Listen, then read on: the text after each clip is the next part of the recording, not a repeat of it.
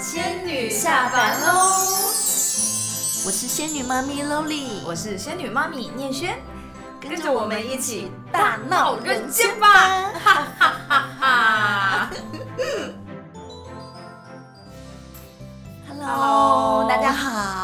是仙女妈咪生活有聊我是 loly 我是念轩，大家好。大家好，欢迎收听我们的频道。嗯，不晓得大家最近身体状况怎么样？在季节交替的时候，好像特别容易有一些小感冒或是小毛病吼。对，这是很容易的，那没有办法，自古以来就是这样子。尤其台湾，因为台湾湿气太重了，那湿呢很容易产生很多疾病，各种疾病都有可能。其实我就是本身湿气很重的人哎，我只要稍微饮食一不注意啊，像我之前就是因为湿疹太严重才认识 Lowly。对吼，对耶。说到这个典故，大家知道我以前湿疹有多夸张吗？我就是一个脸蛋非常漂亮的仙女，一个女生，然后呢，真的，我那时候手掌和脚掌呢，整个无法见人。大概在二零一七年、一八年左右的时候，嗯就是我的手脚会很痒很痒，然后一直抓它，抓破它，它就渗出水。然后又长出新的疹子，皮就这样一层一层一层的脱。如果去看皮肤科医生，就是给你药膏，你就抹药膏。但是你会发现奇怪，我的疹子怎么跑到其他部位，跑到其他的手指头？所以那个时候我因为湿疹的困扰，刚好去录了健康节目，然后在节目上呢就遇到了 Lowly。就跟我说：“你这个就是可以喝我的汤啊。”于是就开始了我喝汤的缘分。对呀，就是因为看到面轩太漂亮了，这么漂亮，然后把手跟脚弄成这样子，糟蹋她，你们可以想象，我走在路上多想把鞋子、袜子脱掉，然后抠脚，真的是很痛苦哎、对，那时候你把手摊开来的时候，我就觉得，天哪，我好想帮你哦。好想来一首无印良品的《掌心》，你知道这首歌吗？那于是乎就展开了我跟念轩的缘分。从那时候开始，我们两个就很频繁的见面，因为我要了解他的饮食，了解他的体质，了解他的性格，了解他的喜好。然后很有趣的是，只要每次我们约见面，因为我们都约在外面去吃美食嘛，对啊，然后都会有餐厅的老板，甚至我们可能走经过百货公司贵哥贵姐，对，都说我们两个是不是姐妹？姐妹但是你知道他混血，然后我只我只是一个普通的台湾人，不那你就知道我也有多美了。这就是一个仙女的气质了。欢迎大家来跟我们一起当姐妹，叮铃铃铃铃。所以一起弄了这个仙女妈咪的节目，对啊，对分享我们这个仙女气的生活有没有？？那我们的仙女生活，其实我们两个现在生活中有一个东西绝对离不开，就是汤。嗯，那先讲讲我为什么会接触煲汤。其实我从小到大我就很喜欢喝汤。那我小时候不爱喝水，我把汤当水喝。啊，嗯，那我可以一个人喝掉大概三到四升的汤。所以我那时候生小孩坐月子的时候超开心，我一天可以喝掉两锅汤，这是基本的。真的好适合坐月子我啊，超爱坐月子，怀孕的时候我就已经开始期待坐月子。哇，对然后我妈妈跟我外婆来帮我坐的月子，我妈跟我外婆说，在家坐月子没有比去月子中心还便宜。说我的食材喝太大量，对我的食材费挺高的，一天比如说有一个鱼汤，就会一个鸡汤，或者一天一个鱼汤再加一个猪脚汤，每天都是两种汤，然后交替替换，那我都喝光光。相对他们煮的也很开心，所以是我外婆跟我妈妈一起来帮忙做月子，因为他们两个轮着煮，一个人煮会累死。真的好厉害哦。因为奇怪，就是从小到大就很喜欢喝汤，甚至于就是到了上海生活，那时候我在陶爸的公司工作嘛，那时候陶爸都看我喝汤的方式，他都觉得惊为天人。陶大伟先生嘛，对陶大伟先生，陶大伟先生，怎么样惊为天人呢？他常常跟我说：“Loli 啊，那洗锅水你也喝成这样子？什么洗锅水？呃，那时候我刚搬去上海，我会跟同事他们一起叫便当。那时候我才二十几岁，嗯，那个年代五块人民币的便当超好吃，还会附一个汤。然后虽然我每次都不知道那是什么汤，是，盒子上没有写，都浊浊的，嗯每天浊的颜色不大一样。嗯，我真的我也喝不来什么汤。其实很多同事不喝，我会把他们收集起来，我帮你们喝，就超大一锅了。对，挤一挤就感觉有一锅的感觉。真的，我每天都这样，然后帮同事喝他们的汤，吃着那个上海五块钱，然后但是分量很足很大的便当。是，陶爸每天跟妈我说：“你别在后面洗锅水了，我带你出去吃饺子，那个饺子汤都比这个好。” 是这样吗？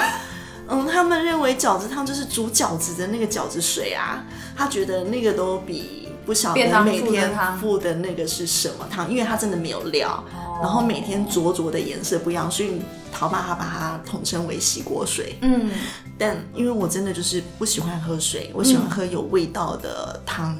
嗯，所以我汤水喝很多。那真的是后来一直到搬到香港去哦。搬到香港去住，那时候其实我也蛮感谢我老公的。我老公把我带去香港，他就说：“你不是爱喝汤吗？全世界汤做的最好的地方就是香港了。”对，所以他就是带我去香港体验生活，然后认识因缘际会认识了三个地道的广东妈妈，就是成为我的干妈。我每天真的就是在爱的滋养上面，然后煲汤的滋养上面。每天喝到喝到让我吐都会，而且这个煲汤是各家有各家自己的厉害的，对，有他们的祖传煲汤，祖传呃他们的手艺吧。对，其实煲汤没有手艺可言，但是他们可能哎处理的方式料，然后煲的过程，他们有他们自己各家的讲究。嗯，所以我就觉得。蛮有趣也蛮厉害，因为果然那个汤水喝出来的层次真的是不一样。那你在香港就这样住一住，就都把它学学回来了？真的就是把它学起来啊！厉害哦！对呀，真的是学起来。呃，甚至于就是很认真的看待这件事情。我刚开始去香港生活之后，然后后来我也在香港工作了嘛。我刚开始去香港工作的时候，我在公司里面，我还曾经做着做着眼泪就掉下来了。为什么？我交不到朋友，没朋友，怎么这样？为什么交不到朋友呢？因为觉得上班交朋友是最容易的，因为有一群同事嘛，对吧？那我每天到了中午时间，我就会很开心，约同事我们一起去吃饭吧。然后他们就会说：“唔使啦，我自己要带饭。”哦，就他们会自己带饭。好，那也没关系。那下班了，哎，我们一起去吃饭吧。唔使啦，翻屋企噶，就是他们要回家，赶回家。哦，对，你知道香港人他们搭地铁不是走路都走很快吗？对呀。他们真的是赶回家耶！他们很清楚知道我六点下班，我要可能他走路公司到地铁呢，他会去算好。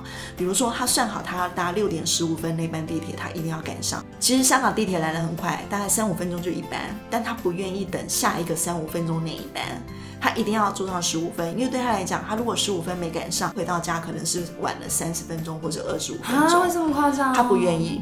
真的哦，对，那我也不想他们为什么要这么坚持，时间他们就是非常的宝贵，对他们就是算的精准，所以他们走路步伐都很快的原因在这。对，而且我觉得香港地铁是连手扶梯的速度都比我们快很多。对，那后来我慢慢知道为什么我连下班也约不到人跟我去吃饭，因为他们会赶回家喝那一碗汤。真的？啊？嗯，因为后来我就仔细问了，因为我以为说因为我人缘不好，他们就不跟我吃饭或什么。后来他们就跟我解释说不是。是的，因为家里妈妈妈都有煲汤，他们要赶回去喝汤。后来我慢慢也知道呢，原来约香港人出来，因为香港不是有很流行 Happy Hour，嗯，他们是可以换个衣服、洗个澡、喝个汤，他再出来给你 Happy Hour，就是一定要先回家把家里的汤喝了，对，才可以做别的事。对，因为那个可能是他们的婆婆啊、奶奶啊、妈妈呀，在家里包好等着你回去的。就是那个糖，包了两三个小时。对，那后来我就哎慢慢感染他们这样的文化气息，我觉得这样很好哎，因为那又是一个爱的感觉，那个家的氛围。孩子们他会知道，他就算再忙碌再怎么样，他都要赶回去先把汤喝了，因为他不想辜负煲汤人的心意。嗯。那我就觉得，哎，这很好，因为这样是一个家的一个文化向心力，然后一个文化，好特别。对，那我们台湾人就是我可能约你一下，因为我们去唱个 KTV，吃个日本料理，你就跟我走了，对啊，打个电话，妈，我不回家。就就妈妈煮的就当宵夜，吃得下的话，对吃不下就不吃了。但是这样子再去回想，会发现原来我们有多伤妈妈的心。哦不，是不是？香港人这一点好可取哦。嗯，所以慢慢的就是，哎、我耳濡目染，就开始下班我也不呼朋唤友了，我也乖乖的带着老公回家煲汤、喝汤、做饭、煮菜这样子。哦然后就跟着他们学习这样的一个生活。那我发现也挺好的、因为你知道我们可以早点到家，对，早点吃饭，然后吃完饭还有足够的时间，我跟我老公还可以手牵手出去散步。哇，对，那就发现，哎、其实我们搬到香港住，还过得挺健康的。而且很有趣的是，因为后来我们搬到南丫岛嘛，嗯，那南丫岛是一个没有车子的小岛，真的哦，没有车子，没有车子，整个岛屿上面唯一的车子就是脚踏车，啊，所以你要搭船，漫你从香港最热闹的中环就可以搭船到南丫岛。哦所以我们上下班其实是很方便的，因为刚好我们公司在湾仔，那中环到湾仔就哎好像一站两站忘了，哦很近，我们只要搭船二十分钟，我们就到了。我们从最偏僻的地方到了一个最热闹的对，应该不能讲偏僻。南丫岛对我来讲是世外桃源，对，回家真的像度假。然后二十分钟我就到了全球国际的金融中心。对呀，二十分钟哎二，十分钟哎，对啊，这只有在香港办得到这样子，所以我们那时候就是过着这样的生活。然后那时候就吃完饭呢，我跟我老公出来散步。那因为岛屿上面有车，所以你就可以挨家挨户啊，会经过人家家门口啊，你都会闻到各个家不同散发出来的煲汤的味道。啊，真的真的，那个味道只有香港有，讲的我都想去南丫岛了。赶快赶快，等我是组团，等我组团，因为现在不能出国，是不然我早就想组团带你们去了。是，走在那街上，你真的就是，你如果平常时间假日我们不知道，因为假日那边就是观光区，都是 barbecue 的味道。平常的话，一到五呢，就是岛民的生活，他们还是有一半是香港人，就是当地人，所以他们还是煲汤的。嗯，感觉就是才有回到家的感觉。哦，所以其嗯实汤就是一个维系整个家庭、这个家人凝聚力、这个家的代表。嗯然后会看到挨家挨户，就是真的，他们大概七八点啊，真的是老老少少、大大小小通通回来。你会看到他们真的就是先把那个汤喝了，嗯，然后他们大概可能八九点他们才开始吃晚餐。他们的晚餐的确是比较晚。在香港、广东一带煲汤会盛行，是不是跟那边的气候啊？也是啊，因为他们整个广东就是岭南地带嘛，那岭南地带其实在以地域环境来讲呢，它也是常年湿气比较重。对湿气重，那香港跟我们一样啊，四面环海，对，海岛型气候，然后他们偏大陆型，所以呢，他们也是比较湿的。嗯，那我们台湾也是，所以呢，祛湿这件事情对香港人来讲非常非常的重要。那他们透过喝汤，其实很善用用豆类的来煲汤，任何豆，黄豆啊、红豆、赤小豆、绿豆啊。霉豆啊，就是你想得到的豆类、黑豆，他们通通都会不时的丢个一把两把，放在任何汤品里面。所以它是随性的配吗？还是它基本上可以随性的配，因为真的哦豆类它其实很平性啊，也没有什么相克相撞啊。那只是说，哎、依照天气，你想要，比如说又可以养胃，又可以祛湿，或是又可以养肝肾，又可以祛湿，又可以润肺，又可以祛湿的，那有哪几种豆搭配起来可以达到这样的效果？这就是要去钻研的地方，对，很有趣的。我也是在香港呢，发现食材、天气跟我们的人体原来是息息相关。嗯，所以其实，在台湾的朋友，我们也非常适合把这个香港的煲汤学起来，对不对？非常适合，其实我我回到台湾来生活之后，发现其实台湾也是爱喝汤的民族。对，但我们通常就是煮个鸡汤、排骨汤，然后真的要说煲汤，我们还真不知道是什么嘞。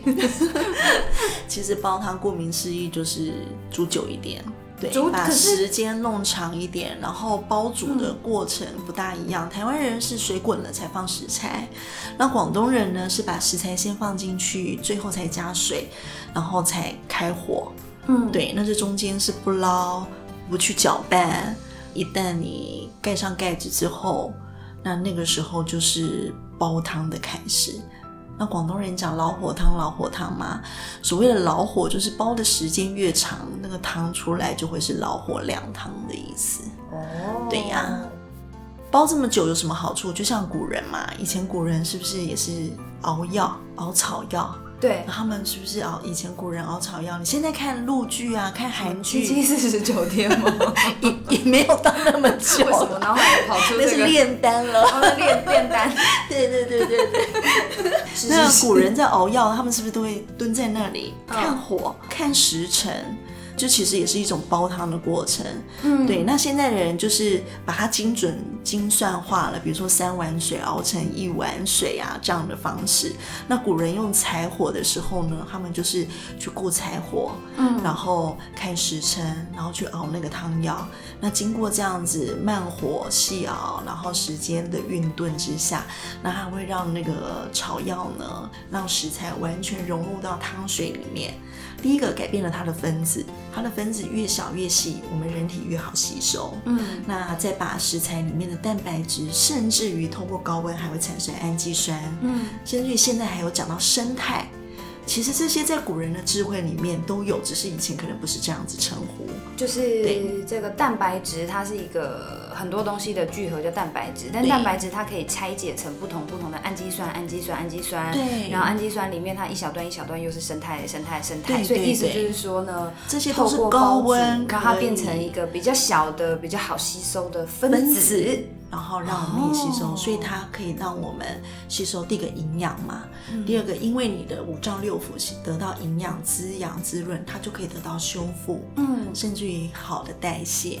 那有好的代谢跟修复的时候，你才能够有好的精气神。嗯这是古人熬药的一个原理。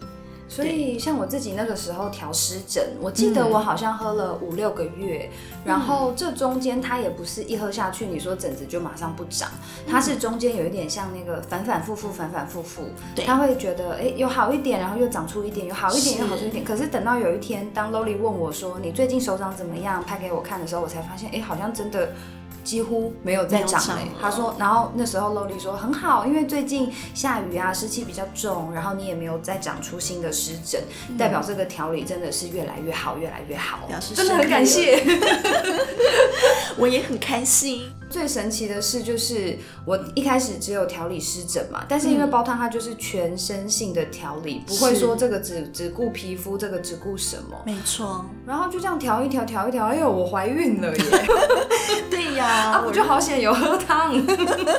对改变了体质，孕育一个好的宝宝，好的基因。对，因为其实我也有一点太大辣辣，就是完全没有在备孕这件事，我完全没有想。但是那时候发现怀孕，就想说哦，好险，所以代表我之前体质是有把它调理到一个比较健康的状态，这样。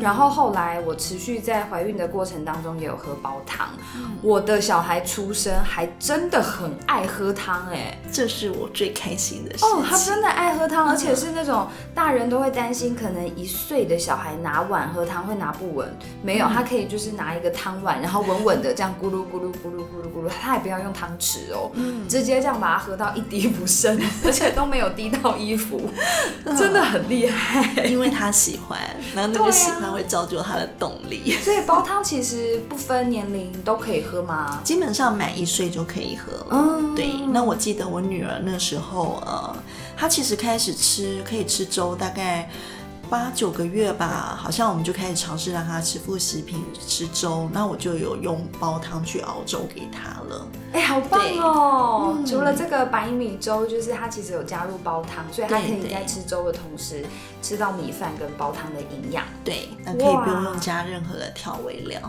哎、真的耶！我第一次喝煲汤的时候，我的感想也是，哎、这个汤都不用调味，它喝起来味道好丰富，嗯，有甜有咸。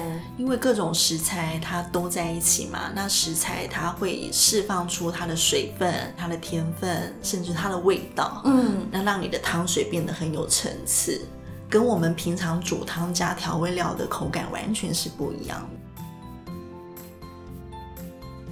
听那女生啊、妈妈啊、主妇啊在聊汤啊，那大家知道，其实呢，男生感觉对这块比较没有兴趣。但是我想分享我老公第一次喝到这个煲汤的例子，嗯因为那时候呢，我是煲了鸡骨草的汤给他喝，然后鸡骨草呢，它其实是跟这个对肝脏对养肝的，然后呃，它可以清热下火。嗯嗯，那我先生呢，他其实工作的工作时数很长。然后睡眠时间很短，那作息也不太固定。嗯，可是他那时候睡前呢，喝到了那个鸡骨草，他睡了一个非常深沉的觉。他据他形容是好像被急昏了这样。然后他睡醒之后出门去上班呢，然后他就在我们家庭群组的 LINE 里面留言，他就说瓦斯炉上那锅汤是我调身体的。不要喝掉，就是不准人家喝，不准谁去碰它就对了。我真的超惊讶，因为他是一个非常乐于分享的人，就是人家要借他的文具啦，借他要要穿他的衣服啦，随便都 OK 的，但他竟然会守护那锅汤到这么小心翼翼的地步，代表他真的很爱，真心爱鸡骨草汤哎。嗯嗯，他有他有被滋润到，被打到了。对，太酷了。对呀，所以。这也是对一个煲汤者的一个尊敬跟回馈反馈，就像你喝了我的汤，对。我也不是乱配乱调给你的，我就说了，我要帮你调配之前，我也花了心思来认识你、了解你，嗯，于是乎我才开始帮你调配适合你的汤，嗯，对，那相对的，你也因为相信。所以你很坚持的去执行，对，所以你会很快看到。真的不要小看呢，我那时候就是每天早上大概两个小碗，晚上大概两个小碗，就这样，然后几个月的时间，嗯，就这样哎，每天累积一点点，真的真的。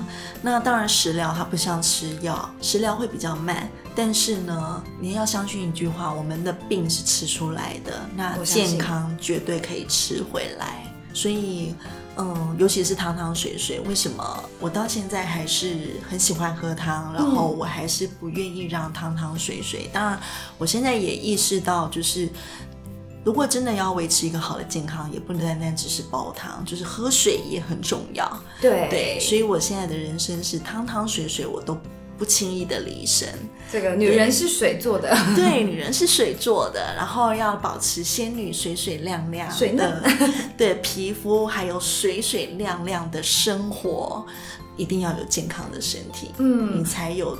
那个本事跟精气神去追求你想要追求的。如果大家想要赶快来加入我们汤友的行列，可以找 Loli 的书，对不对？对，原型食物煲汤料理。而且大家可以在这本书的推荐序里面看到我跟我先生赵谦，我们很真诚的分享。那书里呢也有 Loli 自己分享的很多很多和煲汤有关的故事，我觉得非常好看，非常感人。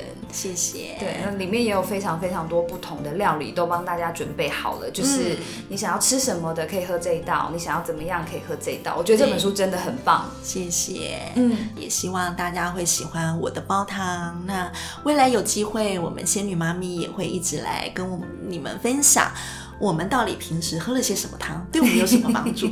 嗯，所以请大家继续。锁定我们的频道“仙女妈咪生活有聊”，也可以在 Facebook 上找到我们，帮我们按个赞，谢谢大家，谢谢，下次见，拜拜。